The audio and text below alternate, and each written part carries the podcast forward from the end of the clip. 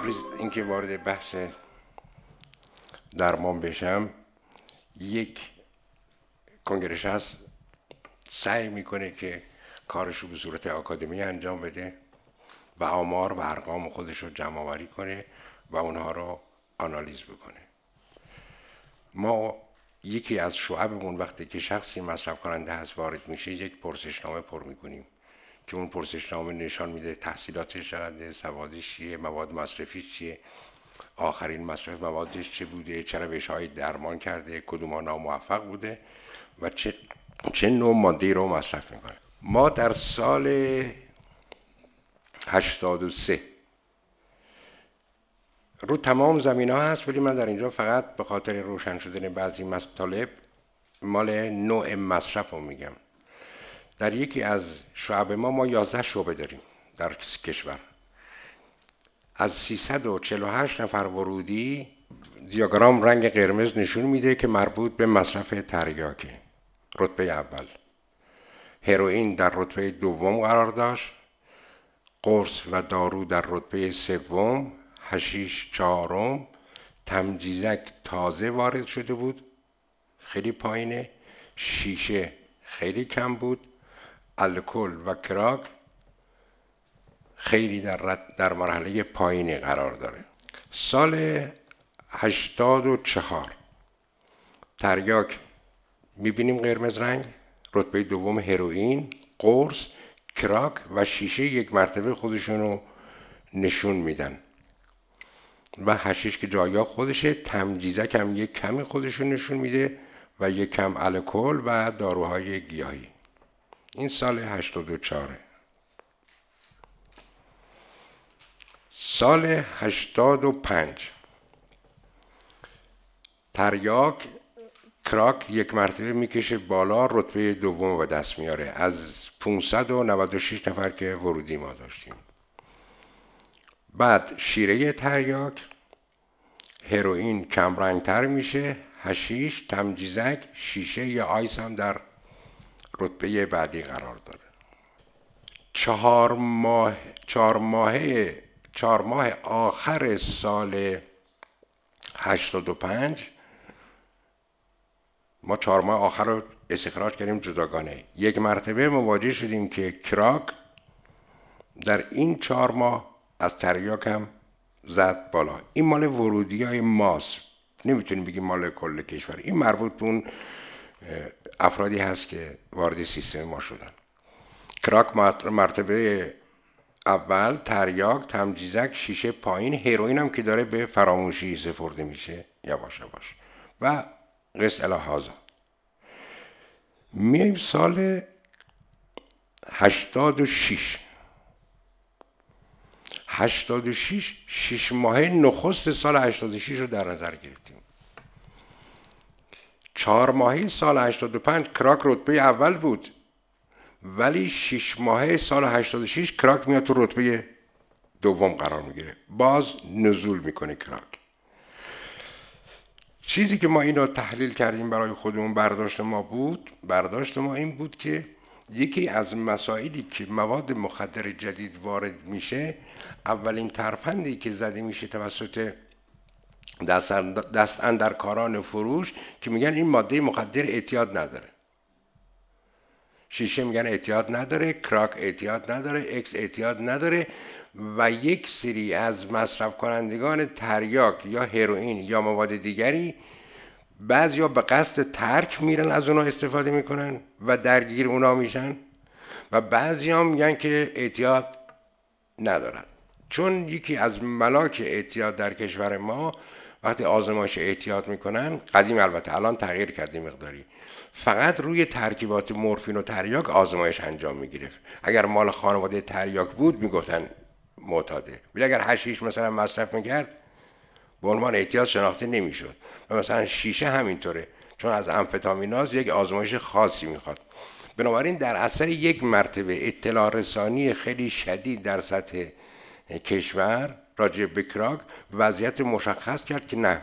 کراک اعتیاد آوره و خیلی هم خطرناکه که یک مرتبه می‌بینیم ما دچار تغییر مسیر داده میشه در شش ماه اول سال 86 حالا این اطلاع رسانی هست. معتادین متوجه این قضیه شدن دیگران متوجه شدن و احتمالا مصرف کنندگان جدید خیلی کمتر شدن. احتمالا اونهایی هم که تریاک مصرف می‌کردن یا هروئین مصرف می‌کردن. البته هروئین اومده خیلی خیلی پایین. الان خیلی هروئین به سختی پیدا میشه. اونها برگشتن ممکنه روی تریاک خودشون. این نشون میده که چقدر می‌تونه این اطلاع رسانی ما در زمین های مختلف مهم باشه. ولی متاسفانه ما در گذشته مقداری عقب بودیم. مثلا اکس میاد وارد بازار میشه دو سال میگذره تقریباش همه تمام میشه میره دنبال کارش بعد مثلا ما راجع به اکس شروع می‌کنیم به اطلاع رسانی. بعد این مواد همین که می‌خواد وارد بشه میاد وارد جامعه بشه باید اطلاع رسانی بشه, که این مواد مخدره و خیلی هم چیه؟ خطرناک داره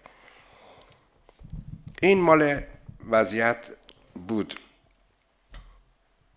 میریم سر مطلب دیگری. اعتیاد درمان و راکارهای مناسب. سوال اینه که آیا هر مصرف کننده یا معتادی را می‌توان درمان کرد؟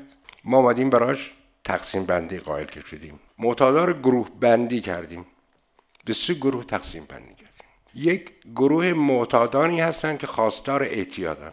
یک سری مصرف کننده ما داریم خواستار اعتیاده. ما داریم از دیدگاه خود اون فرد مطلب رو نگاه می‌کنیم.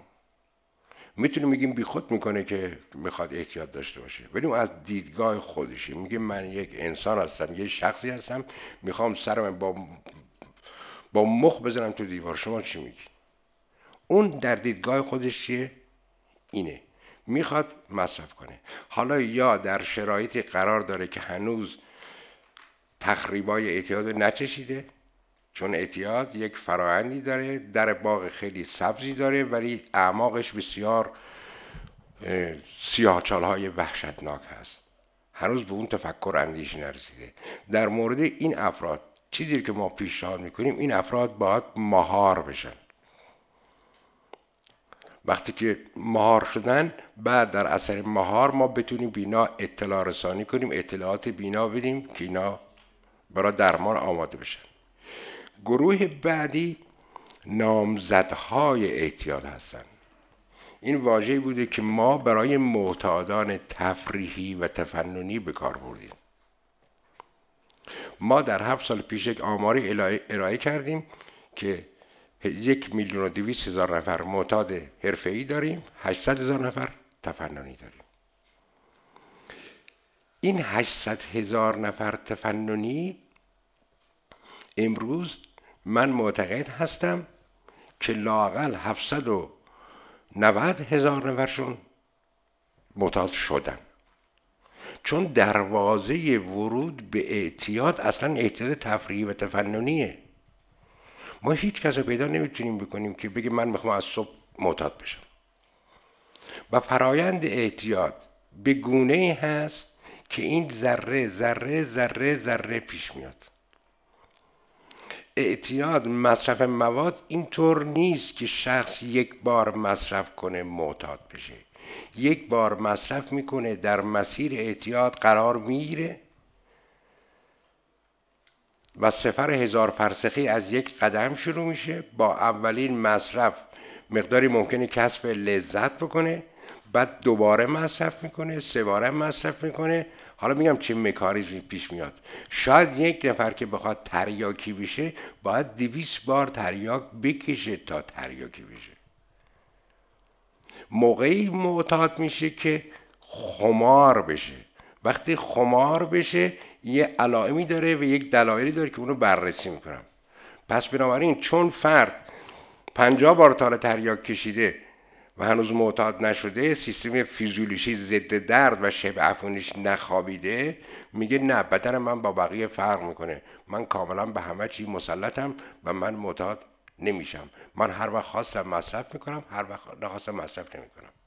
پس اولین و مهمترین پیشگیری که بسیار مهم هست و مؤثر هست میاد روی معتادان تفریحی. ما به این دلیل اسمشو گذاشتیم نامزدهای اعتیاد. که اینها قطعا به نکاه اعتیاد در میان. و خودشون تصور می‌کنن که حتما حتما حتما معتاد نمی‌شوند و بر همه چیز مسلطن ولی قطعا قطعا قطعا معتاد خواهند شد. شاید به اعتقاد من نامزدی معمولی به هم بخوره ولی نامزدی اعتیاد خیلی به نادر به ندرت میشه به هم بخوره. بنابراین پیشگیری اولی اطلاع رسانی و آگاهی و پیشرفت مکانیزم اعتیاد که چگونه یک فرد معتاد می شود و چه اتفاقات فیزیولوژی و چه چه می افتد این اگر برای اونها روشن بکنیم اونها قطعا حواسشون جمع میشه. چون اونها ایمان کامل دارن. در تجربه خود منم همین بود و در تجربه تمام بچه های کنگرم همین بود.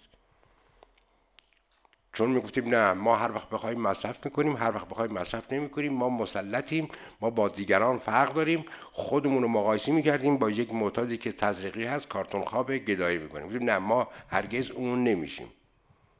چون این تفکر ما بود و تفکر واقعی ما بود و بهش اعتقاد داشتیم. بنابراین اگر اطلاعات مهم به اینها برسه حتما جلوگیری خواهد شد. و اولین سیلی که به معتادان آینده ما اضافه خواهد شد همین معتادان تفریحی و تفننی هستند که من دیدم واژه تفریحی تفننی مفهومی رو نمیرسونه. یه مف... واژه هست که انسان گاهی خود گمراه هم می‌کنه. ولی وقتی این واژه تبدیل بشه به نامزد اعتیاد اون موقع مفهوم خودش رو کامل پیدا می‌کنه و ما می‌تونیم به نتیجه برسیم و خیلی که شاید یک میلیون یک می‌کنیم میلیون هشتصد هزار 500 نفر من عدد نمی‌تونم بدم. هر مقداری که الان داریم نامزد اعتیادن باید بینا اطلاع آگاهی بدیم که از پیشرفت اینا به مرحله اعتیاد جلوگیری کنیم. گروه سومی پیدا میشه به نام معتادان خواستار رهایی یا درمان اعتیاد پس یکی شد؟ اونایی که اعتیاد می‌خواد مهار می‌کنیم. اونایی که تفریحی تفننی هم نامزد احتیاط هم باید پیشگیری اولیه واسه اینا خیلی ضروری انجام بگیره. و یه سری گروهی هستن معتادانی هستن خواستار رهاین معتادی هست که می‌خواد درمان بشه. ما الان پرسشنامه وقتی پر می‌کنیم وارد میشن هر کدوم سه بار چهار بار پنج بار ده بار اقدام به درمان کردن. و موفق نشدن به درمان نائل بشن. و ما به عنوان یک شخص ناظر یا یک متخصص همیشه این مطلب رو ارائه کردیم که اینها انسانهایی هستند که اعتماد به نفس ندارن انسانهای خودخواهی هستند انسانهای روانی هستند انسانهایی هستند که دوست دارن اعتیاد داشته باشن. با این نگاه به اونا نگاه کردیم. هیچ وقت نیومدیم یک لحظه نگاه کنیم ببینیم که این سازکاری که ما برای درمان ارائه دادیم آیا درست هست یا درست چیه نیست. که در ادامه بحثم شوینا شاید بیشتر حرکت کردم. بنابراین برای اینها درمان که می‌خوام بدیم باید راهکاری باشه که عملیاتی باشه. بتونه عمل بکنه. ما از مجری یک چیزی رو باید بخوایم که مجری بتواند اجرا کند. من اگر به فردی بگم از ساختمان 20 متری بپر اون نمی‌تونه بپره. من باید براش بیارم یه متر دو متر بگم بپر. از موجی چیزی بخوام که بتونه چه کنه؟ اجرا کنه. خب میام اینجا میگیم اعتیاد چیست؟ اصلا معتاد چی هستش؟ اعتیاد چیست؟ خب ما میگیم اعتیاد مصرف کننده است مواد مخدر مصرف کنه یا میگیم اعتیاد مسمومیت مزمنه. یا میگیم اعتیاد وابستگی دارویی. که من بحثی رو آغاز کردم. گفتم اگر بخوایم ما بگیم اعتیاد مثلا مسمومیت اولین قدمی که باید برداریم باید مشخص کنیم که مواد مخدر سم. اصلا به اعتقاد من این واژه و این دیالوگ ها ببینیم آیا مفاهیم خودشون میرسونه یا نمیرسونه. ما اگر بخوام بگیم باید سمزدایی بکنیم. گرچه الان می‌دونم امروز واژه سمزدایی اصطلاحا به کار میره و برای یه پروسه درمانی از واژه سمزدایی استفاده می‌کنن. ولی به اعتقاد من این واژه خیلی گمراه کرد. در سطح کره زمین نه تنها در این قسمت ما. چون مواد مخدر باید اول ثابت کنیم که سمه.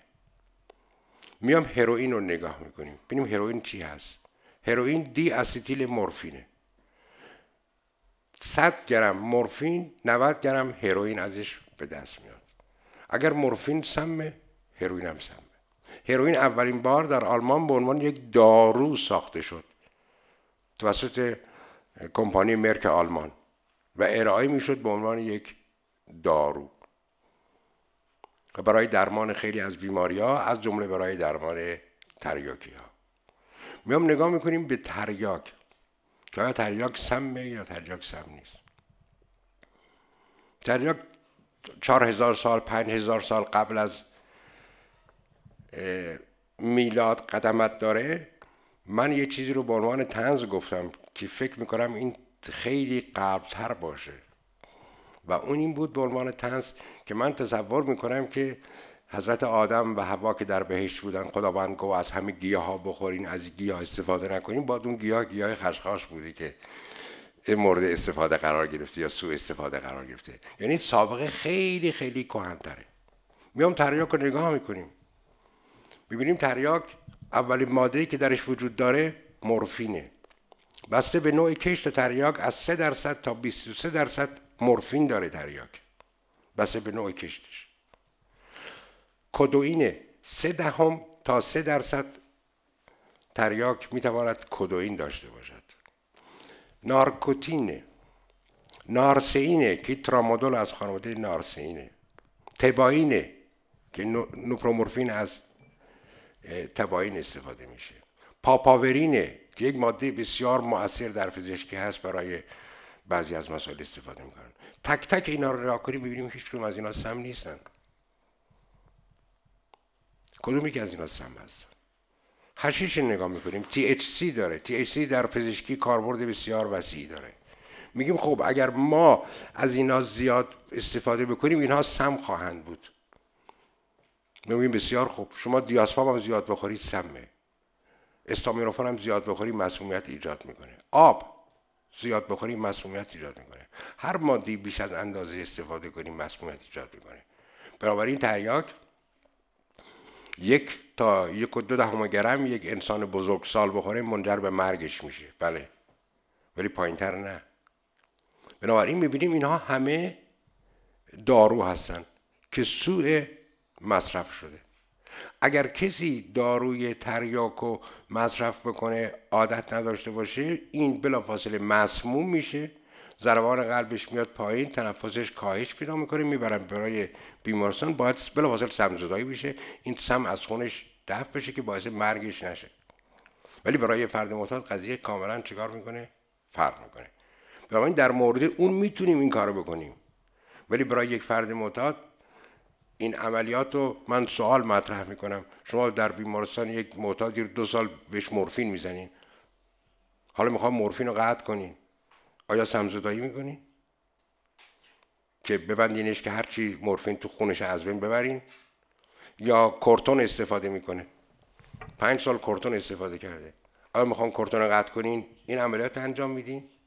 یا قرص های آرامبخش دیاسپام آمیتریپتیلین کلوراسپام اینا استفاده کرده. در یه پروسه دو سال سه سال. حالا می‌خوان قطع کنین. آیا می‌برین سمزداییش می‌کنین؟ خب اسمش هروئینه. اسمش تریاکه. ما با اسم تجاریش کار نداریم. ما می‌خوام با اسم علمی سر کار داریم.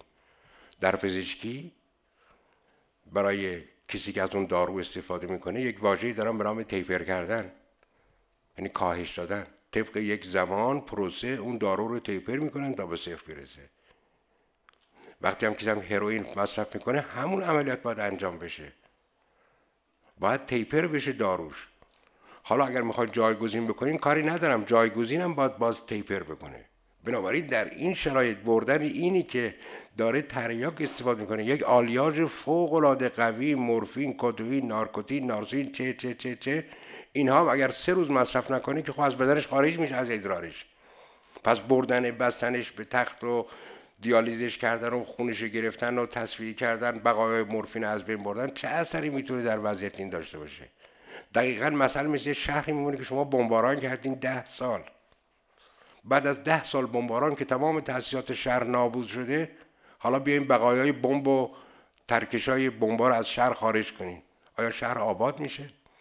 من ده سال 15 سال 20 سال بمب هروئین و تریاک تمام سیستم عصبی سیستم ضد درد بدنم سیستم تولید مواد مخدر طبیعی بدنم همه رو نابود کردم از بین بردم. حالا چهار تا ذره بقایای تریاک و مورفین و هرونم تو جریان خون منه. اینو بخوام خارج بکنم که من درمان نشدم. یه پاکسازی کردی بمبا رو از تو شهر. ولی تاسیسات شهر همه منهدمه. بنابراین گرچه سازمان بهداشت جهانی گفته اعتیاد مسمومیت مزمنه. من با این واژه مشکل داشتم. و هنوزم با این واژه مشکل دارم. گرچه اصطلاحا الان ازش استفاده می‌کنن به اون مفهوم واقعی چیز نیست. چون من صحبت که برای شما می‌کنم من نزدیک 35 سال در دنیای اعتیادم چه زمانی که مصرف کردم و چه بارها دوازده سال من با تمام وجودم می‌خواستم از جهان اعتیاد خارج بشم. هر سیستمی رو هر طرحی رو هر چیزی رو آزمایش کردم و با شکست مواجه می‌شدم. بنابراین راهی که ما باید ارائه بدیم برای مرجیا باید حساب شده باشه. احتیاط بقیده ما چیه؟ اگر سم نیست وابستگی دارو نیست پس چیه؟ احتیاط چیزی که ما بهش معتقد هستیم احتیاط جایگزینیه. جایگزینی مواد مخدر خارجی یا بیرونی به جای مواد مخدر داخلی یا طبیعی بدن انسان. در مقوله جسم وقتی که من شروع می‌کنم از تریاک استفاده کردن اوائل خوب سرخوش می‌کنه انسانو. چون انسان در سطح بدنش دینورفین تولید میشه که سه نوع ما دینورفین داریم که گویا دویست برابر مورفین قدرت داره. اندروفین در بدن ما تولید میشه. گویا تا سی تا هفتاد برابر مورفین قدرت داره و سه نوع اندروفین ما داریم. انکفالین همینطور. جدیدا در وزاق دهن اوپیروفین کشف کردن که 6 برابر مورفین قدرت داره. پروفسور آرتور گایتون تا سال 98 سی دوازده تا ماده شبه تو بدن و در کتاباش مکتوب هست که بدن تولید می‌کنه. و به اعتقاد من شاید صدها ماده مخدر باشه که در بدن تولید میشه و در تمام فقط در مغز هم نیست در نخاع هم ممکنه باشه قده فوق کلیوی باشه در مغز استخوان باشه در جای مختلف. این مواد مخدر طبیعی بدن تمام سیستم حیاتی ما رو کنترل می‌کنه. مسئله خواب ما توسط ایناست.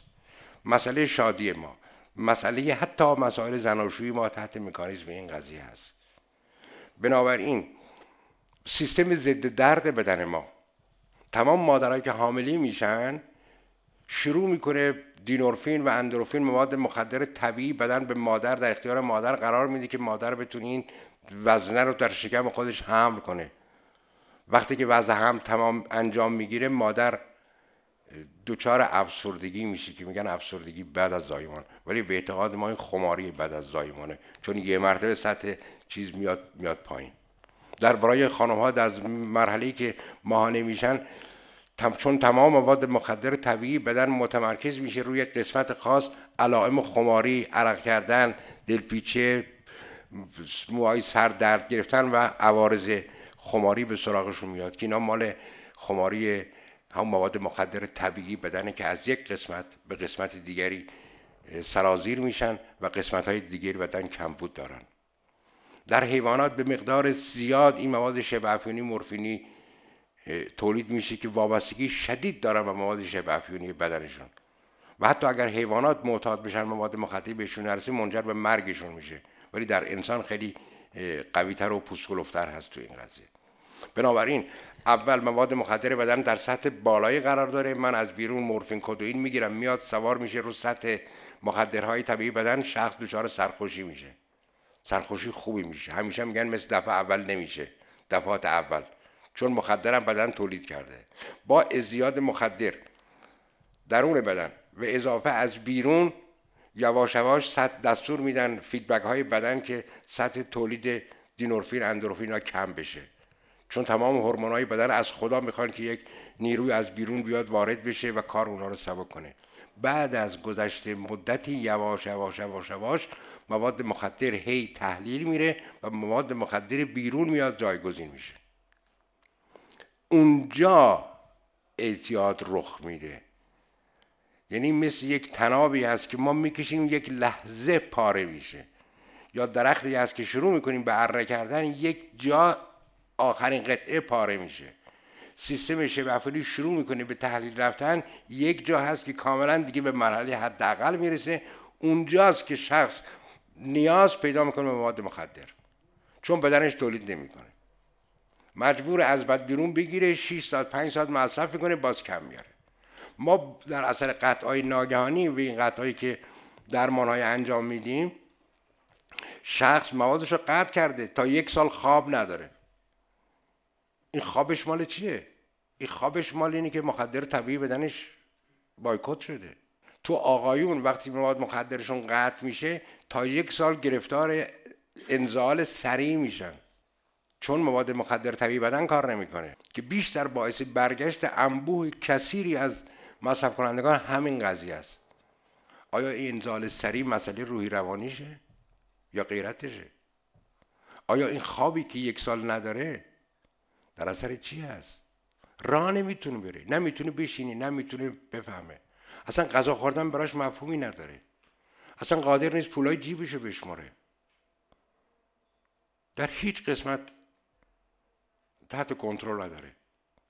و در کتاب شریف که میگیم ما در بهشت های برین چهار تا نهر داریم یکیش اصل مصفاست یکیش آب آصفه نمی‌دونم آب و یکیش شیره شیر زلاله و یکیش خمره. و به تصور من خمر همین مواد شبه افیونی بدنه. شرابی ناب می‌خواهم که مردفکن بود زورش که تا یک دم بیاسایم ز دنیا و شر و شورش اون مرحله سیر سلوک عرفانی و اون مستی الهی اون می الهی اینا چیه؟ این همین شبه افیونیه. این همین شبه مورفینیه. وقتی مورفین اندروفین بدن به اون تمیزی سالم بده انسان بی می مست است و بی شراب شوریده. بنابراین مسئله بسیار حساسی است. پس ببینیم اینجا جایگزین شد. برای این جایگزینی انجام بشه باید مصرف مکرر پشت سرم پشت سرم انجام بشه و یک نقطه انجام میشه و اینجا مکانیزمش هست که باید این مکانیزم برای مردم ما شهر بدیم. که مکانیزم چگونه است؟ خیال نکن پنج بار مصرف کردی ده بار مصرف کردی و معتاد نشدی تو با دیگران فرق می‌کنی. این مکانیزم پیشرفت اعتیاد اینه. ما می‌خوایم بترسونیم میگیم یه بار مصرف کنی معتاد میشی. میگه نه بابا من تا 50 بارم مصرف کردم معتاد نشدم. اینا دروغ میگن اینا حالیشون نیست. من بدنم فرق می‌کنه. پس یکی اینه. در مقوله جسم. جایگزینی بعد میاد تو قسمت روان. جایگزینی حالات یک بیمار روانی به جای یک حالات یک انسان سالم و طبیعی. چجوری حالات روانش تغییر می‌کنه؟ مجبورم یک مثال بزنم که قضیه مشخصتر بشه. یک آدم نرمال معمولی یک حرکاتی ازش سر می‌زنه. حالا اگر این شخص مشروب بخوره به این دلیل مشروب مثال می‌زنم که بزرگ نماییش بهتره بهتر قابل حسه. مس می‌کنه. وقتی مس کرد یک حرکاتی ازش سر می‌زنه که کمتر از یک بیمار روانی نیست. ما می‌دونیم حرکاتی که این داره سر می‌زنه در اثر مصرف الکل که این حرکات سر می‌زنه. اگر الکل مصرف نکنه آدم طبیعیه. در مستی خیلی کارار می‌کنه ولی وقتی هوشیار شد میگه که من من این کار کردم. عجب کار بدی کردم. نه این کار من نکردم. قبول نمی‌کنه. پس حرکات روانیش در اثر مصرف اون ماده است. یک فرد مصرف کننده مواد هم همینطوره. وقتی مواد مخدر مصرف می‌کنه در اثر مصرف کردن و عدم مصرف اون یک حرکاتی ازش سر می‌زنه یک سکناتی ازش سر می‌زنه که مثل یک بیمار چیه روانی.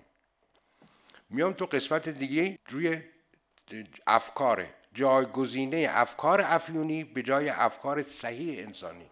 یک سری جهان اعتیاد برای خودش خیلی چیزا رو میاره. برای خود احتیاط برای خودش ترس رو میاره حقارت میاره نگرانی رو میاره ناراحتی رو میاره ترس رو میاره کفر رو میاره قهر رو میاره. همه چیزای منفی با خودش میاره. پس یک جهان افیونی در تفکر و اندیشه فرد معتاد انجام می که مثلث درمان اعتیاد سه بخش باید درمان انجام بگیرد. در مقوله جسم در مقوله روان و در مقوله جهانبینی. و یکی از مسائلی که ما داریم یک گروه معتقد هستند که معتاد باید با دوا با دارو درمان بشه. فقط قسمت جسم. و کاری به اون قسمت ندارن. یک گروه دیگه میگن که نه باید معتاد از نظر فکری و روانی مورد درمان قرار بگیره. اونم با گروه درمانی یا با عرفان یا با سخن با صحبت با روانپزشکی با اینطور مسائل. یعنی یک گروه معتقد هست به درمان با دارو و سیستم فیزیولوژی کاری به اون نداره. یک گروه هم معتقد نه اصلا اون درست نیست باید این یکی باشه.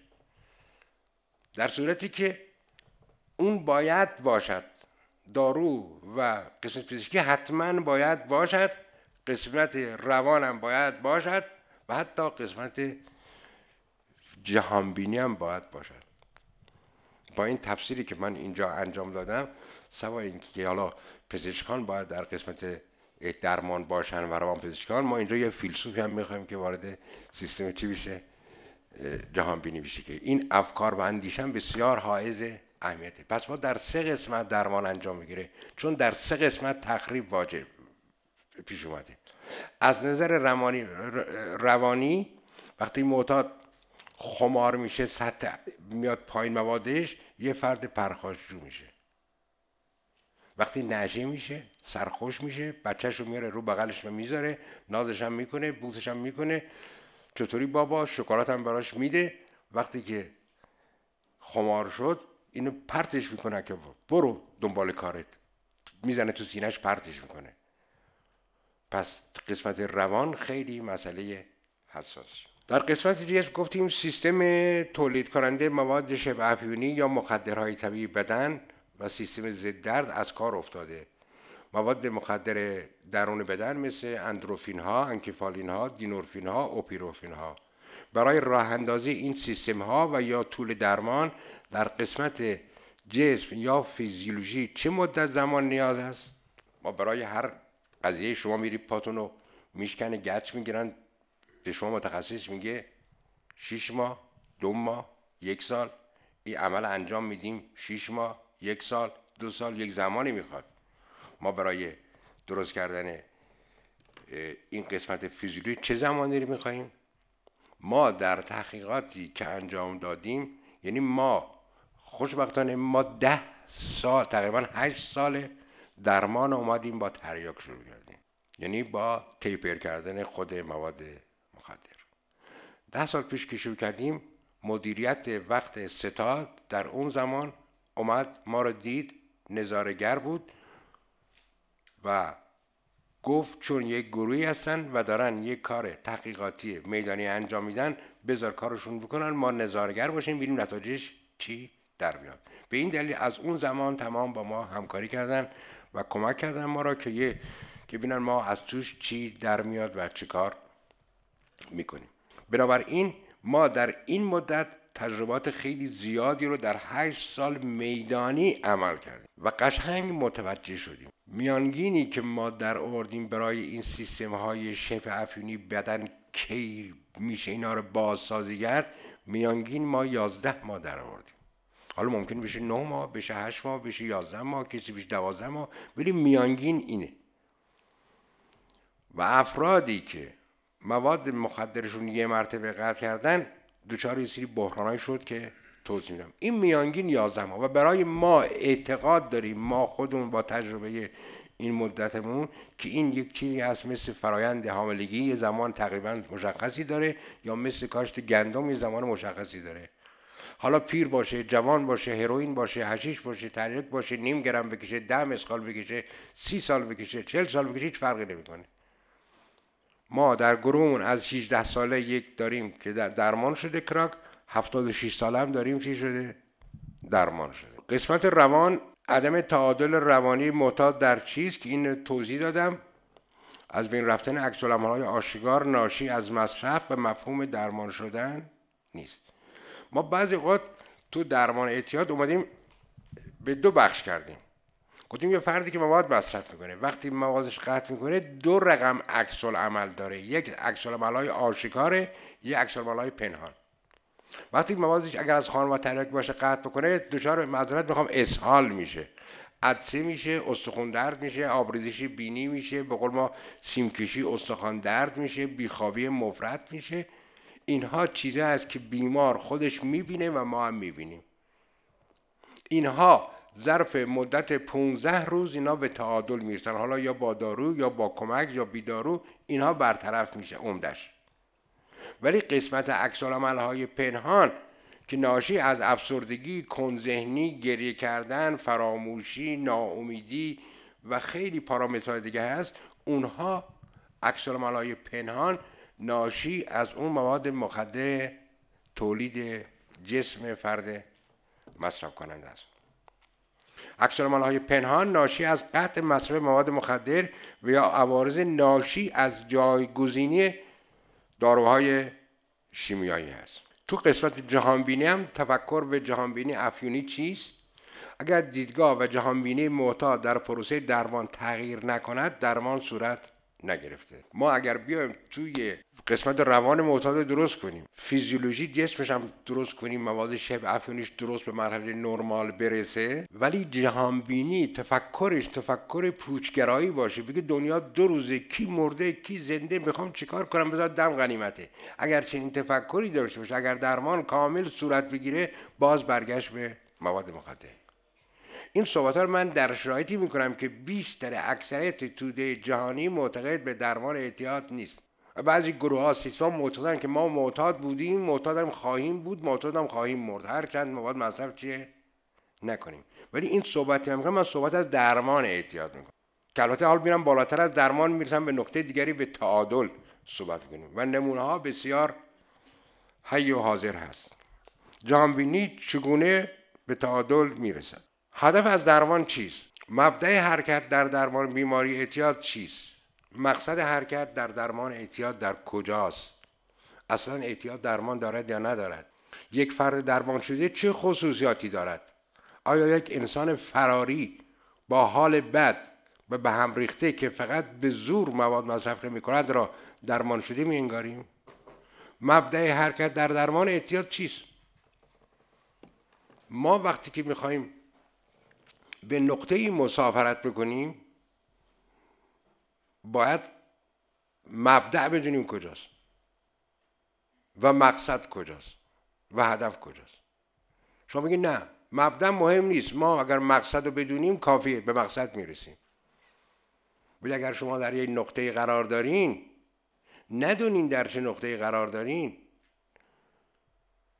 چجوری می‌خوام به مقصد برسیم؟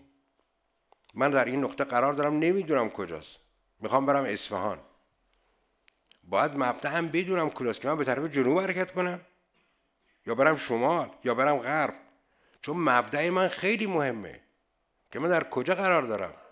مبدع حرکت در درمان بیماری اعتیاد کجاست؟ آیا مبدع اینه که میگیم این شخص مواد مصرف می‌کنه این مبدع این مفهومی نداره. یا مبدع میگیم مقداری سم داخل بدنش باید این سمار از بدنش خارج کنیم. یا اینه. ولی مبدع از دیدگاه ما از کار افتادن سیستم های مواد شبه فیونی جسم بیماره. جایگزین شده. مواد مخدر تولید می‌کنه. مثل کسی که بدنش انسولین تولید نمی‌کنه و مرتب قندش میره بالا. اینجا باید مشخص بشه. مبدع بیمار باید مشخص بشه. اگر میگیم بیماریه. این قلبش اشکال داره. رگ چهارم گرفته رگ پنجم گرفته. دریچه میترال اینجوریه اینجوریه. این کبدش خرابه. این قسمت مثلا این اشکال داره. این استخوان پاش شکسته این مشکلی داره. این چشمش قریش این مشکلی داره. این روی باید مشخص بشه. اون نوع بیماری و بعد درمان شروع بشه. ما فقط می‌خواستیم مصرف نکند. ولی کجا؟ و افعال ترک رو معمولا صرف کنیم. پس باید این نقطه کاملا مبدع مشخص اگر مبدع مشخص بشه مسیر حرکت ما حتما مشخص شد. حالا با این دارو با اون دارو با این روش با اون روش اینا مهم نیست. اینا همه قابل قبول و قابل اجراست. ولی نقطه مبدع باید بدونیم. مقصد کجاست؟ مقصد رو اندازی اون مطالبی است که من عنوان کردم. جسم روان جهانبینی به تعادل برسه یا یه فردی رو ما می‌خوایم درمانش کنیم. یک فرد درمان شده تبدیل به یه فرد فراری کنیم. بگیم زمین بازیت عوض کن توپ بازیت عوض کن یار باتیت عوض کن. من می‌خوام اعتیادم درمان کنم. باید همه شهر رو عوض کنم رفقا رو عوض کنم فامیلا رو عوض کنم. نمیشه که. من معتادم مصرف کنندم توی خونه هستم برادرم مصرف می‌کنه پدرم مصرف می‌کنه رفقام مصرف می‌کنن همه مصرف کنندن من که نمی‌تونم ول کنم همه اینا رو برم. تبدیل به یک موجود فراری بشم. ما میگیم آقا تو می‌خوای دنیا رو عوض کنی؟ تو خیلی شجاع هستی خودتو عوض کن. من باید خودم عوض کنم. پس عوض کردن دنیا نیست. من باید خودم رو تغییر کنم. من یک اینجوری مثال می‌زنم که من یک تیکه آهن کوچولو هستم. و پیرامون من همش حوزه های مغناطیس آین خیلی خیلی قوی. اما دائما از حوزه این مغناطیس ها فرار کنم و تمام عمرم در جنگ باشم. من باید این تیکه فلزی که آهن هستم تبدیل بکنم به چدن تبدیل کنم به مس. نمیگم حالا طلا. تبدیل کنم به حلبی. به برنج. به نیکل. اینو تغییر بدم. یعنی اون شخصیت خودم تغییر بدم. اندیشم رو تغییر بدم. افکار خودم رو تغییر بدم. نه که تبدیل به یک موجود فراری بشم. با هر شبم تا صبح خواب می‌بینم که هی دارم تریاک می‌کشم هی دارم هروئین می‌کشم. من هر وقت موادم قطع می‌شد هر شب تا یک هر شب خواب مواد می‌دیدم. بیدار میشتم گفتم افسوس که خواب بود مثلا. پس باید منظور ما از فرد یک فرد فراری و ترسو نیست. بیمار ما طول درمان را چگونه سپری می کند پروسه طول درمان حالا در مرحله بعدی توضیح میدم که چگونه این عملیات انجام می‌گیره روش هایی که برای درمان اعتیاد ما اومدیم به صورت تقسیم بندی کردیم. به صورت کلی چند روش رو که بوده ارزیابی کردیم یه رقم قطع ناگهانی مصرف بدون جایگزین یا اسم سقوط آزاد. از هوا که می‌خوام بپرن بعضی با چت میپرن که آروم آروم میان زمین. بعضی نه می‌خوان یه مرتبه بپرن. فردی داره مواد مصرف می‌کنه و بدون جایگزین بدون هیچ چیزی یک مرتبه موادش تصمیم می‌گیره قطع می‌کنه. و خیلی با کمال عذر و پوزش این کلمه یابویی من گذاشتم چون در بین قدیمی مرسوم بود برای که بشناسن که واژه خوبی نیست که جای این واژه ما سقوط آزاد گذاشتیم روش دوم میاد قطع ناگهانی مصرف با جایگزین دارو. روش های هست که ما در یک مدت کوتاه مدت دارو میدیم. در این روش ها جایگزین و نگهدارنده نیست. اون زمانی من این مقاله رو نوشتم. میاد 20 روز 15 روز یه ماه بهش دارو میده بعد قطع می‌کنه. یه روش هم داشتیم روش های سنتی بود که خیلی قدیم عمل می‌کردن. که موقعی متادون دیازپام و راسپام اینا نبود. خود همون تریاک رو 20 روزه 40 روزه ذره ذره کم می‌کردن یا تریاک رو محلول می‌کردن با آب. یه مقداری میخوردن یه مقداری آب اضافه می‌کردن. ظرف 20 روز 30 روز خودشون این مسئله رو کاهش می‌دادن. این هم یک روش بود. روش های درمان تا رسیم به روش درمان تدریجی یا پلی که این روش طولش یازده ماه هست. به صورت پله های کاهش 21 روزه هست که حالا باز اینو توضیح میدم. خب اومدیم اینجا ما وارد بحث بشیم گفتیم مواد مخدر چیست؟ دارو چیست؟ چون این دوتا خیلی شبیه به همن و نزدیک همان تشخیصش در حقیقت شاید یکی باشند گفتیم هر ماده ای که باعث شود انسان از تعادل طبیعی خارج شود و احساس ادراک و عاطفه او تغییر کند ماده مخدر. توجه کردیم این ماده مخدر محسوب میشه. حالا این ماده مخدر ممکن یک طبیب بر مبنای درمان چا کنه؟ ارائه بده. ولی باز میشه چی؟ ماده مخدر. این یعنی دیازپام یه ماده مخدره. ولی تحت یه مکانیزم خاص و یه شرایط خاص برای درمان چیه؟ لازم کاربرد داره و مصرف می‌کنه. بعد دارو چیست؟ گفتیم هر ماده ای که انسان را در بیماری و وضعیت عدم تعادل باشه با حالت تعادل طبیعی برساند دارو محسوب میگردد. حتی اگر ماده مخدر اون چیزی که به واسطه متخصص مورد استفاده قرار می‌گیره کمک می‌کنه که یک شخص از حالت عدم تعادل به تعادل برسه ما بهش میگیم دارو. مثلا افسردگی داره بشه دارو میده که می‌رسه به چی؟ به تعادل. یا متادون میدیم برسونیم به تعادل. بوفرونورفین میدیم می‌رسیم به تعادل. یا هر ماده دیگه یا شربت تریاک میرسونیم به حالت چیه؟ تعادل اینها دارو محسوب میشن. روش های درمان تدریجی پله‌ای.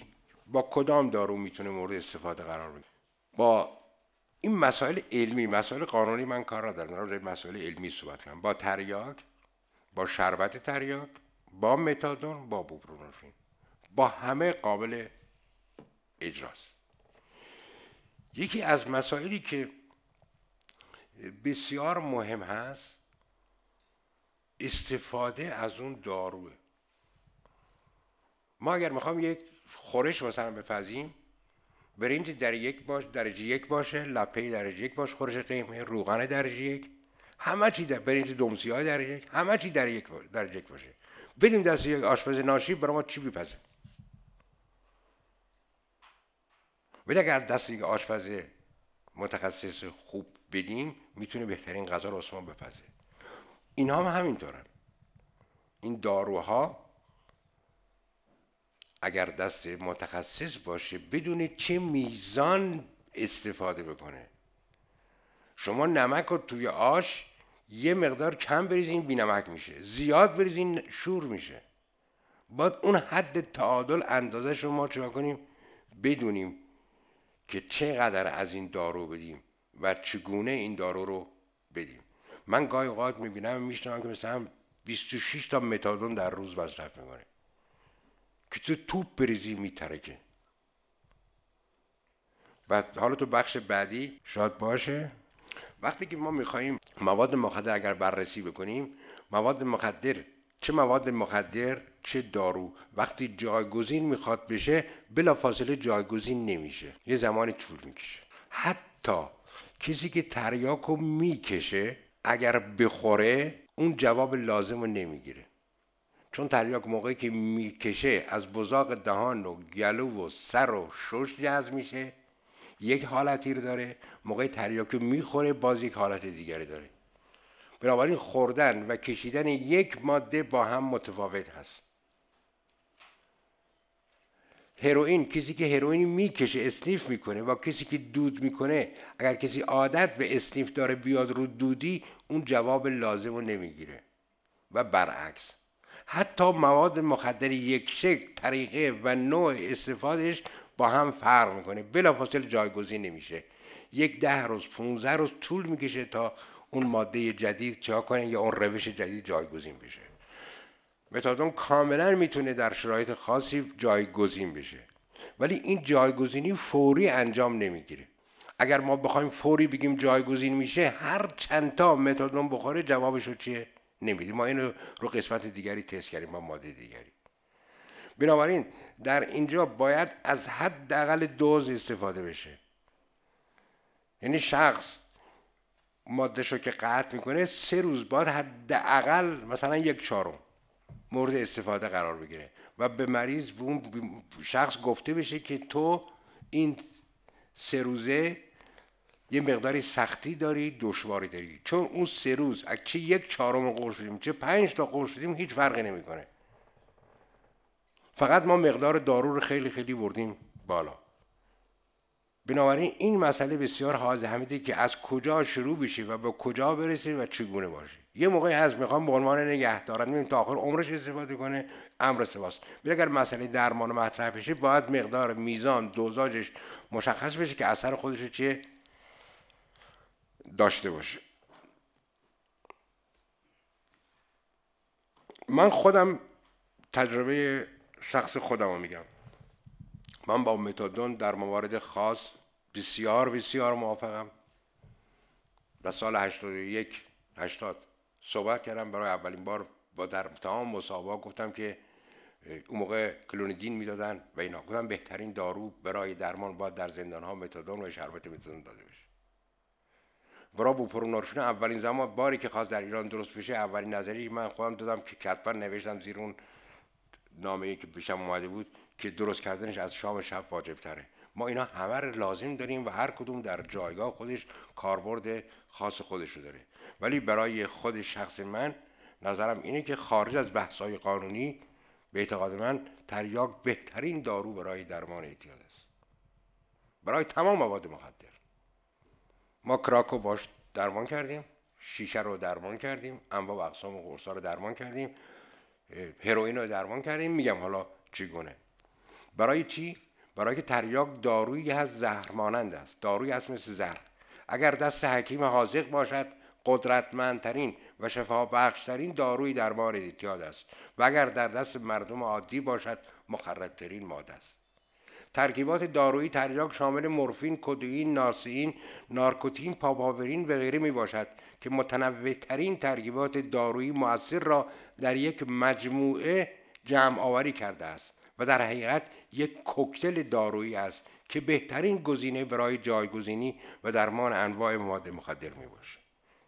این اعتقاد شخصی منه که در ظرف ده سال تحقیقات میدانی و عملیات که هر روز 14 15 ساعت دارم تعطیلی هم ندارم کار می‌کنم به این نتایج رسیدم چون تریاک دو چهره داره یک چهره الهی داره و یک چهره شیطانی داره شاید مخربترین دارویی که خداوند خلق کرد تریاک باشه و شاید شفا بخشترین دارو همین تریاک باشه که بتونیم چگونه ما ازش چیکار کنیم مورد استفاده قرار بدیم.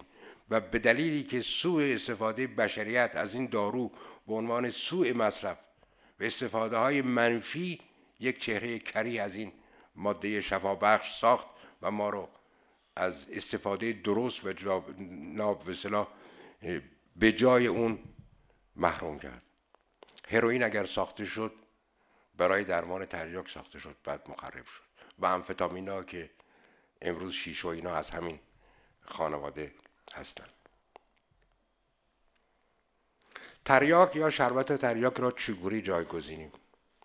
بعضی از مواد مخدر به صورت و بلا فاصله جایگزین نمی شود تریاک بلا فاصله جایگزین هروئین کراک شیشه قرص نمی شود حتی تریاک خوراکی کشیدنی بلافاصله جایگزین یکدیگر نمی شوند یا متادون بلافاصله جایگزین هروئین شیشه یا کراک نمی شود حداقل یک هفته تا 45 روز زمان می‌برد. ما برای درمان کراک شیشه که می‌خوام تریاک یا شرب تریاک جایگزین بکنیم شربت تریاک هر سی سی 100 میلی گرم تریاک داره. ما کراک و شیشه و یا حتی تزریقای تمجیزک رو که تو کیسه می‌زنن تو رگ فامورال می‌زنن. اینا رو بلا فاصله قطع می‌کنیم و سه روز اول 100 میلی گرم تریاک خوراکی یا یک سی سی شربت تریاک. صبح 100 میلی گرم و یا یک سی سی زور 100 میلی گرم و یک سی سی رو شب میدیم. برای سه روز اول. یعنی پایین ترین دوز, دوز اندازه 100 میلی گرم میشه اندازه یه نصف عدس. یه عدس. وقتی درمان میگیم با تریاک نه اینکه بزنیم یه دونه شلوار کردی بکنیم پاش اینقدر تریاک هم بدیم بشینیم بغل پیکنیکی بکشه. اینطوری نیست. یا بشی پای منقل. اینجا بنزه یک عدس یا نصف عدس. به عنوان خوراکی. یک موی تازی به هزار کیلو گوشت شکار نمیارزه. یه عدس تریاک تو درمان ما یه پاکت پلاستیک اینقدری دارو رو اون حالت رو بهش چیه نمیتون داشته باشه. بنابراین خیلی کم. این سه روز رو سختی داره. مثل که از که شما تشنه نگه میداری بعد یه ته استکان آب بدی کافیه. میگه اگر روز اول یه پارچ آب بهش آب براش گوارا نیست. ما این عمل کردیم و همینجا می‌تونیم نمونه‌های خیلی خیلی زیادی بریم کراک و شیشه که این درمان شروع کردن. و این سه روز که سه تا صد سی سی دادیم سه روز بعد بلافاصله می‌کنیم دوبل. یعنی صد سی سی یک سی سی رو می‌کنیم دو سی سی دو سی سی دو سی سی و یا 100 200 میلی گرم 200 میلی گرم 200 میلی گرم در روز میشه 600 میلی گرم بعد از سه روز. وقتی 600 میلی گرم شد این 600 میلی گرم رو ما 21 روز نگه میداریم. یعنی باز روز بعد کاهش رو انجام نمیدیم. سه هفته نگه میداریم که هفته اول که یک شرایطی رو به وجود بیاریم که سیستم فرصت بدیم سیستم های بدن خودش خودش رو بازسازی کنه. وقتی استخون میشکنه ما استخون پهلوی هم قرار میدیم. عمل جوشکاری استخون خود بدن انجام میده. وقتی زخمی پاره میشه بخیه رو ما فقط بخیه می‌کنیم. جوشکاری بدن جوشکاری گوشت و خود بدن سلوله انجام میدن. ما این شرایط به وجود میاریم خود بدن شروع می‌کنه به سیستم شبه مورفینی شبه افینی خودش رو چه؟ ساختن. باز 21 روز بعد 100 سی سی. یک سی سی. یا 100 میلی گرم اضافه می‌کنیم میشه 700 میلی گرم یا 7 سی سی. 21 روز بعد میشه 800 21 روز بعد میشه 900 میلی گرم هنوز زیر یک گرمیم. یا 9 سی سی. از اونجا 21 روز میمونه از اونجا عملیات کاهش شروع میشه.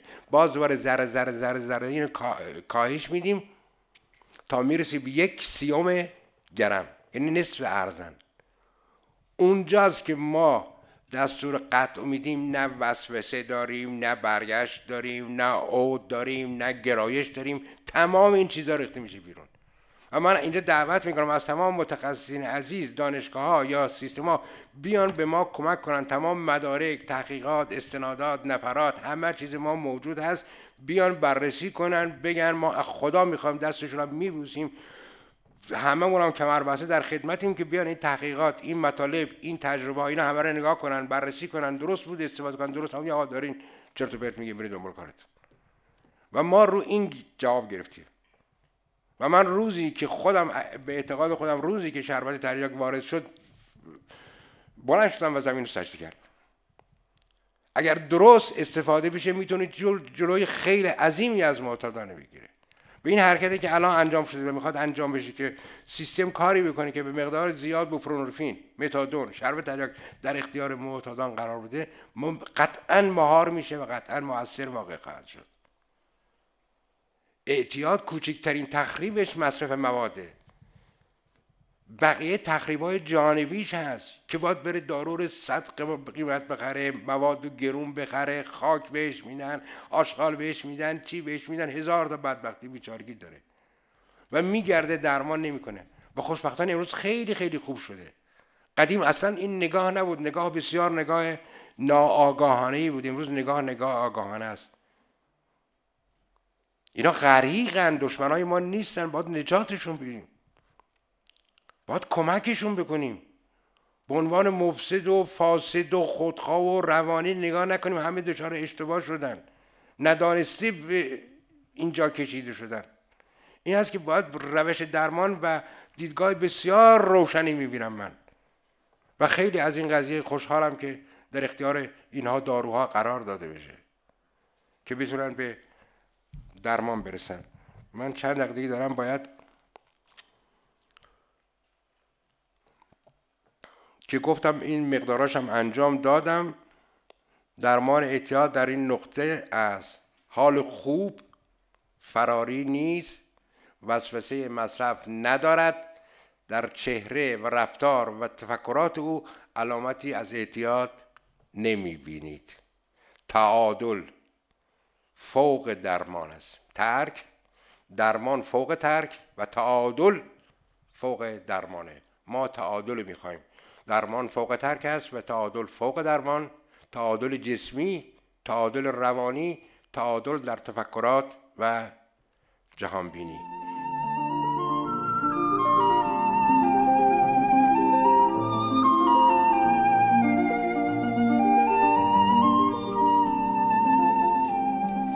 بنده با مطالعاتی که داشتم. واقعا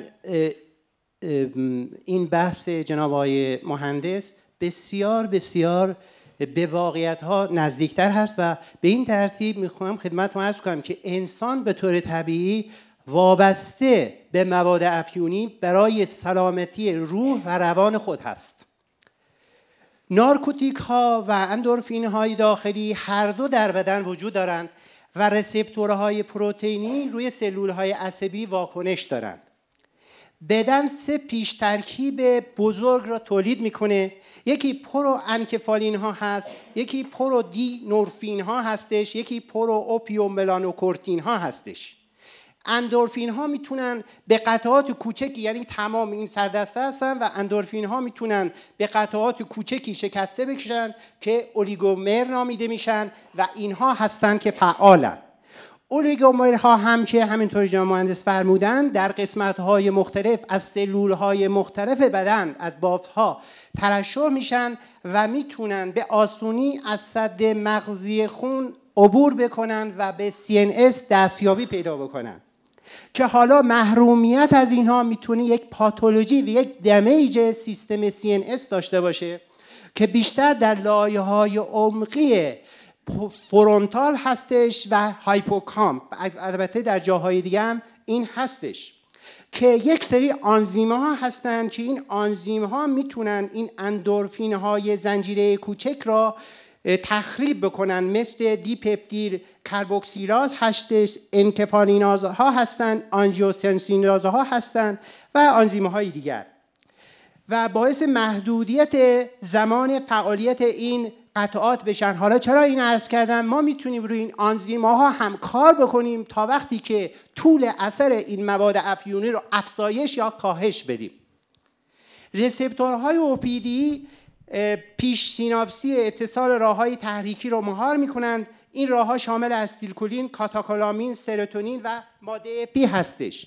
این بحثی بود که من به طور خلاصه خدمتتون عرض کردم. البته راجع به صحبت های جناب مهندس من دو سه نکته دارم. البته ایشون استاد بنده هستن. فقط نظرات شخصی خودم رو عرض می‌کنم آقای مهندس فرمودن اضافه شدن مواد مخدر بیرونی علاوه بر کاهش حالا من می‌خوام این عرض کنم. ایشون فرمودن مواد مخدر بیرونی وقتی اضافه بشن مواد مخدر داخلی کاهش پیدا می‌کنن که صد درصد همینطوره. ولی علاوه بر این یه نکته علمی بسیار مهم دیگری که باید مد نظر داشته باشیم رسپتورها هستش. که این رسپتورها هستن که down regulation پیدا می‌کنن کم میشن وقتی مواد افیونی بیرونی وارد بشن. و مطلب بعدی این مواد افیونی که وارد میشن در حقیقت یک عدم تعادل نوروترانسمیتر ایجاد می‌کنن. و با همه اینها البته آقای مهندس اشاره کردم ولی بهترین بیشتر توجه بکنیم دو دسته مواد افیونی رو باید از هم دو دسته کلی رو جدا بکنیم. که مهار کننده ها هستن و یک تحریک کننده ها که این دوتا بیشتر آقای مهندس روی مهار کننده ها بحث کردن و روی تریاک و, و مشتقات اون بحث فرمودن. خدمت شما ارز کنم که آقای مهندس یه مطلبی رو فرمودن که من اینجا بیشتر بهش اضافه می‌کنم. ایشون فرمودن که یک اعمالی از معتادین سر می‌زنه که این اعمال مشابه بیماران روانیه. دقیقا اینطوره ولی من می‌خوام این مطلب رو اضافه بکنم که اینها در حقیقت بیماران روانی پاتولوژی های دائمی پرمننت دارند و این افرادی که مواد مخدر مصرف می‌کنن پاتولوژی موقت دارن که می‌تونه این پاتولوژی موقت به پاتولوژی دائمی هم تولید بشه مبدل بشه.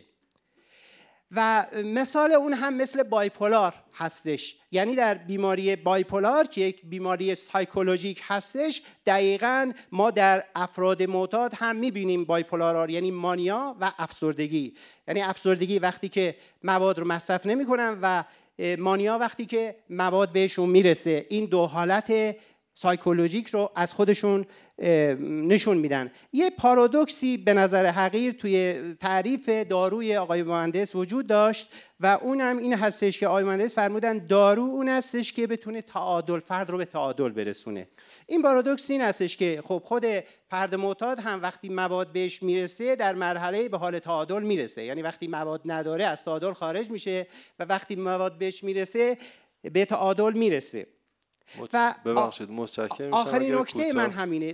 تمام میشه. من می‌خوام خواهش کنم یعنی نظر حقیر این هستش که واقعا ما دوستی های بچگانه و با عرض مذارت دوستی های خال خرسه در زمینه اعتیاد نباید انجام بدیم و مثل ترسوندن بچه نباید عمل بکنیم. یعنی واقعیت رو باید هم مردم هم جامعه بدونن و بدونن که این مواد واقعا وقتی کسی به مواد روی میاره در حقیقت خودش رو از یک مواد طبیعی و درونی و بسیار عالی محروم می‌کنه. با تشکر از حوصله که بخش متشکرم سپاسگزارم که به کمک من اومدین و توضیحات بیشتر رو دادین. من مطالب رو به صورت یک جعبه بسته می‌بینم. تو جعبه دقیقا نمی‌دونم چه اتفاقاتی میفته ولی خروجیش نگاه می‌کنم.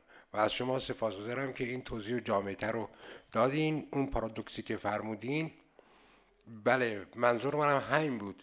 وقتی که فردی مصرف کننده شد برای اون مصرف کننده موادش واقعا حکم دارو رو پیدا می‌کنه. و برای همین است که ما باید اونو درمانش بکنیم. متشکرم از بحث صحبتتون. استاد من این سوال داشتم در ارتباط با جهانبینی. تو یه استرسولی که عارفانه است و نقش آنکفالینا آندفرینا در ارتباط با این می‌تونه موثر باشه یا ارتباطی داره اصلا با هم یا نه؟ بله. جهانبینی که ما صحبتش مطرح کردیم برای که به اون تف... جهانبینی یعنی دیدن جهان دیدن افراد واکنش نسبت به جامعه. یک انسان باید چطوری فکر کنه چطوری اندیشه بکنه چی مهم هست چی مهم نیست. قطعا جهانبینی ما از جهانبینی فرهنگ خودمون نشد گرفته. در جهانبینی ما افراد که وارد سیستم میشن چهارده پله رو چهارده وادی رو باید طی بکنن. یعنی چهارده مقاله رو باید بخونن. مقاله اول اولین چیزی که به فرد وارد گروه سیستم میشه وادی اول میگه که با تفکر ساختارها آغاز میگردد بدون تفکر آنچه هست رو به زوال می‌رود. یعنی با تفکر همه چیز به وجود میاد بی تفکر همه چیز از بین میره. چون ما زمانی که مصرف کننده بودیم یا مصرف کننده هستند بعضی ها دائما اکثر فکر جانبینی افیونی یعنی با دائما در حال پیدا کردن مصرف کردن استفاده کردن می‌خواد بره مسافرت باید مواد اجازه بده می‌خواد بره خونه پدرش مواد اجازه بده رفقاش باید مواد اجازه بده. هر کار می‌خواد بکنه مواد باید به اون دستور بده. اون اصلا فکرش در یک محدوده خاصیه. ما اولین کاری و اصلا فکر نمی‌کنه. چون فکر نمی‌کنه و همش در حال مصرف هست یواش یواش تمام قسمت های زندگیش از بین میره. بنابراین اولین چیزی ما یاد میدیم این هست که با تفکر ساختارها آغاز میگردد. باید فکر کنی که با تفکر راه تو پیدا کنی. که باز مثلا در وادی بعدی میگه با حرکت راهنمایان میشه. با وادی بعدی میگه صفت گذشته در انسان صادق نیست چون انسان جاری است. میگه صفت گذشته در انسان صادق نیست. انسان یک موجود جاریه. من روز معتاد بودم ولی امروز نیستم. دلیل نیست که من در گذشته معتاد بودم حالا هم معتاد باشم تا آخر عمرم معتاد باشم. دیروز من ثروتمند بودم امروز ممکنه فقیر باشم. امروز فقیرم فردا ممکنه ثروتمند باشم. امروز یک منصبی ندارم فردا ممکنه داشته باشم. همه چیز در حال انسان چیه؟ جاریست بنابراین انسان می‌تونه از جایگاه خودش حرکت کنه. هرچند در عمق تاریکی هم قرار داشته باشه اگر برگرده روش رو به سمت نور بکنه می‌تونه خارج بشه و حرکت بکنه. این یکی. ولی یک چیزی من عقیده ای که خود من باز شخصا دارم معتقد هستم. هیچ چیز برای یک فرد معتاد جای مواد مخدر را نمی‌گیرد. نه پول می‌گیرد نه عشق می‌گیرد نه خانواده می‌گیرد نه نعوذ بالله خدا می‌گیرد نه عرفان می‌گیرد هیچ چی جاش نمی‌گیرد. تنها چیزی جای مواد مخدر رو برای یک معتاد پر می‌تواند بکند همون مخدرهای طبیعی درون بدنش. همون رسپتور و همون مسائلی که آقای دکتر گفتن. اگر این سیستم شیمیایی افیونی بدن به حال تعادل برسه و تولید می‌کنه اون قشنگ و تمیز می‌تونه جای مواد مخدر بگیره. وقتی که این درست شد می‌تونیم ما جهان بینی کار کنیم. آدمی که خمار هست اصلا حرف انسان نمیشنوه. اصلا قبول نمی‌کنه. اصلا توی تفکرات دیگریه. بنابراین باید اول این اسب که جسمش هست به حالت تعادل برسه سالم بشه بعد ما سوارکار یا اون جهانبینی یا تفکرش رو پرورش بدیم. متشکرم. بسم الله الرحمن الرحیم. مطالبی که فرمودید همین هست راه همینه باید همین رو کار کرد. منتها یه مقداری ممکنه اختلاف سلیقه ها باشه که بعد اون رو درستش کرد. خوشبختانه شما با تواضع کامل دعوت کردید به تحقیق. من اینجا لبک میگم خدمت شما برای این قضیه. خب لازم خودم معرفی کنم. دکتر بهروز نوایی هستم مدیر گروه پزشکی اجتماعی دانشگاه علوم پزشکی تهران که اگر هم قرار باشه که کسی رو دانشگاه بفرسته برای اینکه جواب بده به شما در این مورد قاعدتا من باید بشم که خب ظاهرا خدا من این رو خواسته رو داشت که خدمتتون برسم. ما در خدمتتون خواهیم بود و تمام قوا دستیارا دانشجوها و امکانات که بتونیم انشالله هم مطالعات رو انجام بدیم همین که اینها رو مستند بکنیم و به دنیا هم اعلام بکنیم. اجازه می‌خوام یکی دو نکته خیلی کوچیک رو هم عرض می‌کنم که البته اگرم وقت نباشه اصلا پاسخ هم نمی‌خوام. اول یه نظر مسئله به اصطلاح قطع ناگهانی یا یابویی که اصطلاح قشنگی هم هست به نظر من فرمودی سقوط آزاد. جناب مهندس می‌خواستم عرض بکنم که این هنوز هست در دنیا. یعنی بدون اینکه بخوام ازش دفاع بکنم. یعنی در آمریکا prison farm ها هنوز دارن کار می‌کنن. آمریکایی‌ها به شدت طرفدار این روش هستن. اصطلاح no treatment در کتاب های textbook آمده. آخرین ورژن کتاب پابلیکیشن آکسفورد رو هم نگاه بکنید. یکی از روش هاست اصلا مقابله دو مکتب آمریکا و انگل ساکسون که در رأسش انگلیس هست همینه که اونها انگل ساکسون بیشتر متمایل به همین روش هایی هستن که شما میفرمایید. حتی افراطی تر یعنی وجود مواد مخدر رو در داخل بدن مثل تریاک رو به انسولین تشبیه می‌کنن که باید باشد برای کسی که بهش نیاز داره. در که آمریکایی اون رو با استفاده از نظریات پاولوف شرطی می‌دونن و تو این پریزون فارم های خودشون شرط ورود به پریزون فارم رو این می‌دونن که فرد بتونه اثبات بکنه که بدون استفاده از حتی یک دونه قرص آسپرین در ظرف یک هفته دتوکسیفای می‌کنه خودش رو. حالا سمزدایی به اون معنی که اونها میگن. نه به معنی که شما قشنگتر تعریف کردید. و بعد بیاد تازه داخل شهر بشه داخل اون جمع بشه و کار بکنه. پس این روش رو دارن. اون خب حالا یه خورده بیشتر روش مداقه کرد.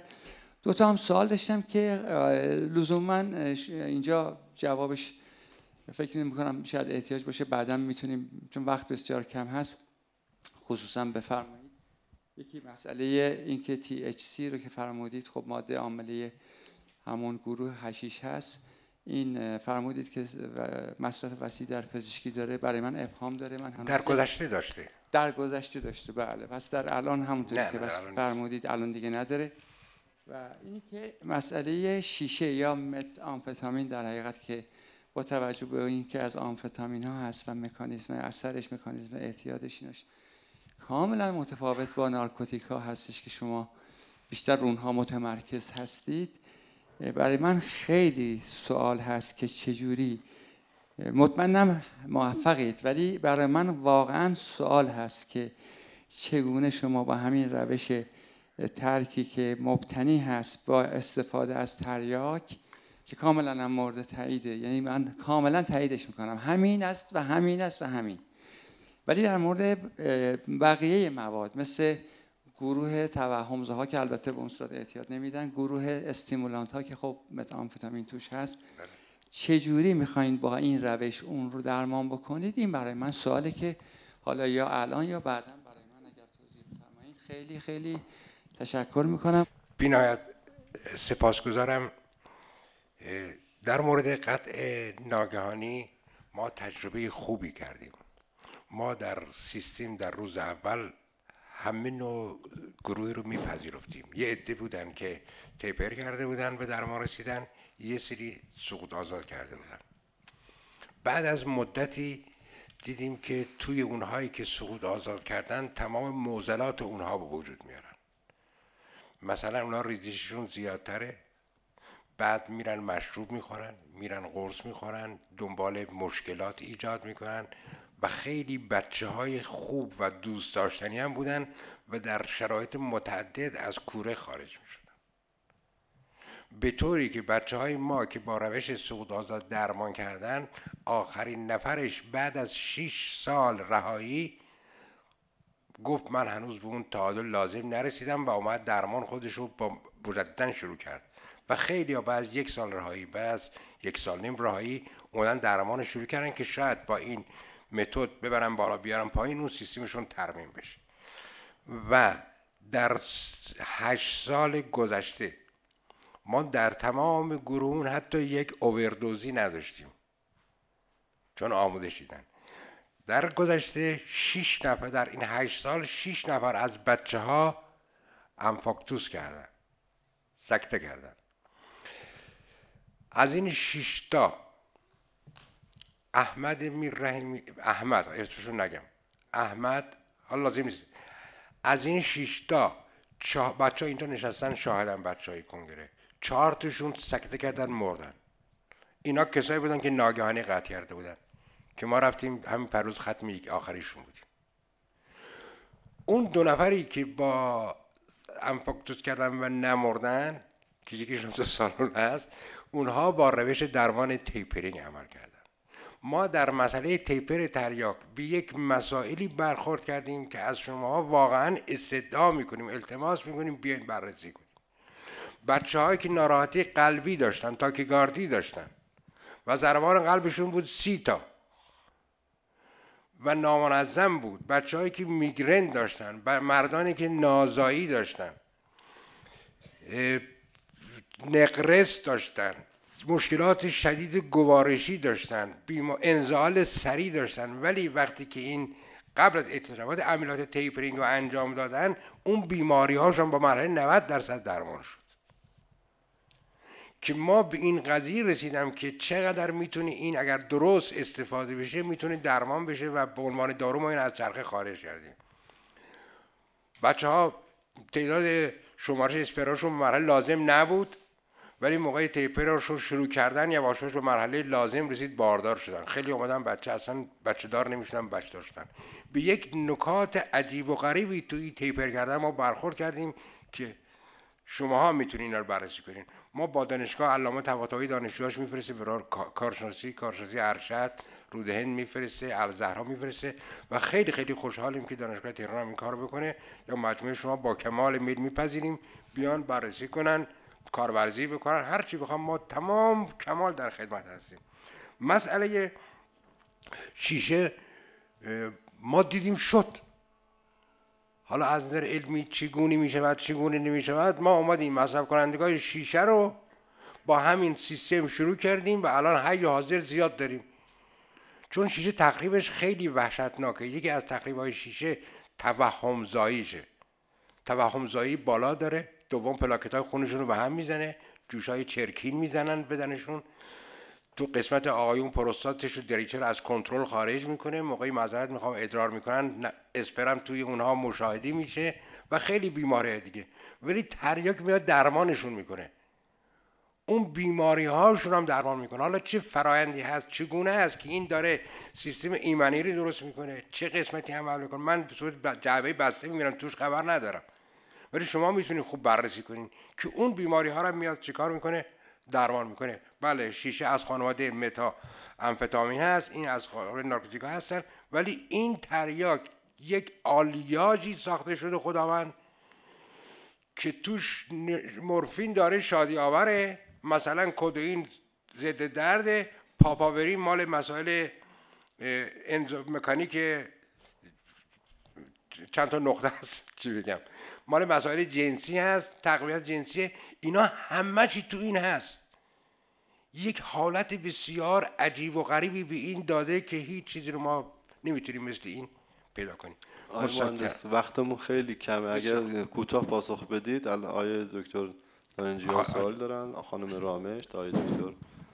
من تشکر می‌کنم. خیلی متشکر استفاده کردیم. فقط یه چند تا نکته رو می‌خواستم بگم برای آشنایی بیشتر عزیزان حضار محترم و اون اینکه قسمت های مختلفی در درمان داریم که یه قسمت اولیه و اصلیش انگیزه است. من نمی‌دونم افرادی که به کنگره 60 مراجعه می‌کنن از چه سطحی از انگیزه برخورد دارن در وهله اول چون این خیلی می‌تونه غربال کننده باشه و تعیین کننده. مسئله دوم بازتوانی و اون خدمات بعدی که شما ارائه می‌دید که بر اساس تصاویری که ما دیدیم ظاهرا خدمات حمایتی و خدماتی که بعد از ترک به این افراد ارائه میشه خیلی قویه. من خودم تصورم این هست حالا تا تحقیقات کافی در این زمینه صورت بگیره. یکی از دلایل قوی کنگره 60 در حمایت های بعد روحی روانی و بعد جهانبینی که شما اشاره بهش فرمودین اینا بود و ما یک سال پیش طرح تحقیقاتی پیشنهاد دادیم ولی کسی نیومد این کار انجام بده. حتی براش اعتبارم در نظر گرفته بودیم که ارزیابی کنگره 60 به منظور مداخلات درمانی که در این زمینه داره. حالا باز در این زمینه کسی پروپوزالی تهیه بکنه بر اساس اونجا مرکز تحقیقاتی ما آماده حمایت هستند و حضور آقای دکتر نبعی هم باعث خوشحالی بود در این جمع که ایشونو بعد از مدت ها غیبت بالاخره دیدیم تو این جمعیت. و مسئله دیگه این که آپشن های مختلفی در درمان در کشورهای دیگه هست. من تقاضا دارم از همه حضار که در مدل های درمانیشون و در کاری که می‌کنن مدل های درمانی دیگر رو نقض نکنن و اونا رو زیر سوال نبرن. چون اینا امیدهایی رو برای درمان برای معتادان باز می‌کنه. دیدید میگه من اینجا رفتم نشد ان ای رفتم نشد کلینیک خصوصی 100 تا رفتم نشد ولی رفتم کنگره از جواب گرفتم. حالا کنگره از نمی‌تونه ادعا بکنه که حالا همه دو میلیون معتاد ایرانی رو بیارید اینجا من خوب می‌کنم. چون از اون گروه یه دسته ای که از کنگره 60 مدد می‌گیرن یه دی هم از ان ای می‌گیرن. یه عده میرن تولد دوباره. بنابراین بذاریم که اینا کارهای خودشون رو انجام بدن. ولی ارزیابی ما از کنگره 60 می‌تونه اینو ارتقا بده. شما چقدر ریزش دارید؟ اولش چند نفر میان چند نفر در میدن؟ چند نفر میمونن؟ چند نفر مدد می‌گیرن؟ ولی من فکر می‌کنم که میشه با تحقیقات بیشتر اون نقاط خالیشو که میشه ارتقادات رو پیدا کرد و اونا رو برآورد کرد. در مورد هشیش هم باز بگم دو کاربرد پزشکی هنوز داره. یکی ام در ریلکسیشن ازولانی و قرص نابیلون که THC ش در افزایش اشتها که حشیش ایجاد می‌کنه در درمان بیماران سرطانی الان به عنوان دارو داره استفاده میشه. ممنون. متشکرم آقای دکتر نارنجیا. بله کاملا منطقی فرمودین.